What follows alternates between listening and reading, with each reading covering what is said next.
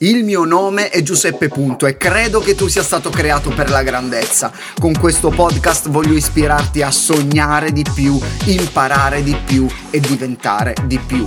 Benvenuto nell'Officina dei Sogni, il podcast che aiuterà i tuoi sogni a prendere il volo. Ti avviso già da subito, eh? Questa puntata è dura.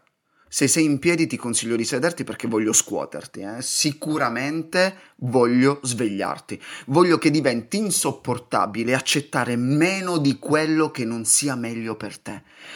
Per alcuni questo approccio sembrerà duro, per questo voglio avvisarti prima. Altri saranno giusto un po' scossi, dipende a che punto tu sei nella tua vita. Voglio provocarti, voglio sfidarti a vivere una vita migliore e voglio che anche tu ti senta supportato e ispirato, perché desidero che tu possa avere il coraggio di realizzare delle cose grandi nella tua vita. Non sono qui per motivarti, ok? Non sono qui per farti da motivatore, non sono qui per incoraggiarti, sono qui per spingerti e dirti che devi darti una mossa. Devi svegliarti da questo sonno di mediocrità, non sono qui per aiutarti a soffrire nella tua zona di comfort. La verità non esiste per supportare la tua zona di comfort, ok? Ma esiste per infrangerla e farti arrivare al tuo vero scopo. Perciò voglio darti subito un primo consiglio, la prima cosa che devi smettere di fare Smettila di lamentarti. Abbiamo fatto della lamentela l'intrattenimento numero uno del mondo di oggi. Ci lamentiamo di qualsiasi cosa, ci lamentiamo della DAD, poi generalizzando i problemi che sta provocando, e non li sto sminuendo, eh, ma mi riferisco a tutte quelle persone che si lamentano senza sapere quello che sta succedendo. Lo stesso vale per il Covid eh, o per i vaccini, che poi molti di quelli che sparano a zero li vedi cambiare idea dopo tre giorni. Ci lamentiamo del traffico, ci lamentiamo della Chiesa, eh, invadiamo di sporcizia i social network con le nostre lamentere, ci lamentiamo della mascherina e poi siamo i primi ad indossare invece una mascherina maschera davanti alle persone, ci lamentiamo del tampone, ci lamentiamo della distanza e poi magari non riusciamo neanche ad avvicinarci alle persone per affrontare i problemi e dirgli le cose faccia a faccia, ci lamentiamo del sole e vogliamo la pioggia e quando piove ci deprimiamo perché vogliamo il sole.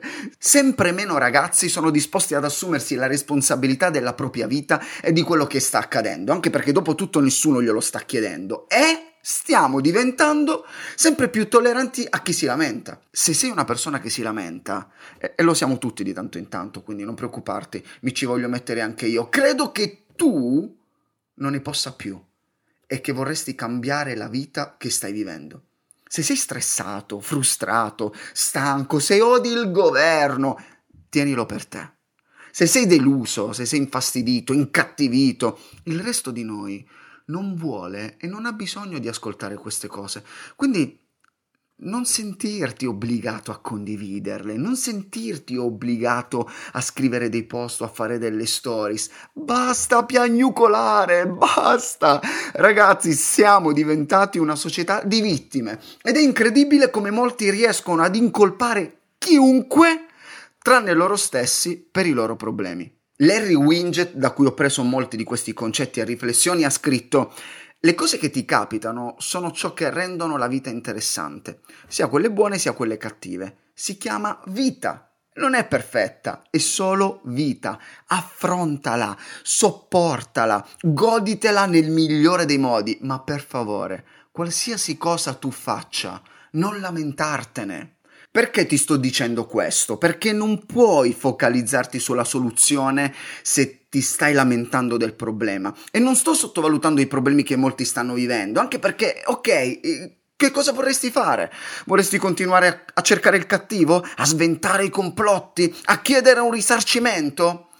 Inizia a far accadere le cose. No, non inciampi sulle cose buone, devi essere intenzionale. Molti vorrebbero di più, ma non sono disposti a dare di più. Vorrebbero la ricetta magica della disciplina, la bacchetta magica della costanza e del successo. E voglio dartela. Sai qual è? Datti una mossa.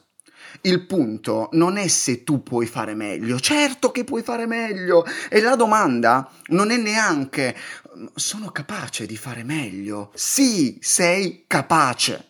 La vera domanda è sono disposto a fare meglio. Mi spiace, ma molti semplicemente non hanno la volontà.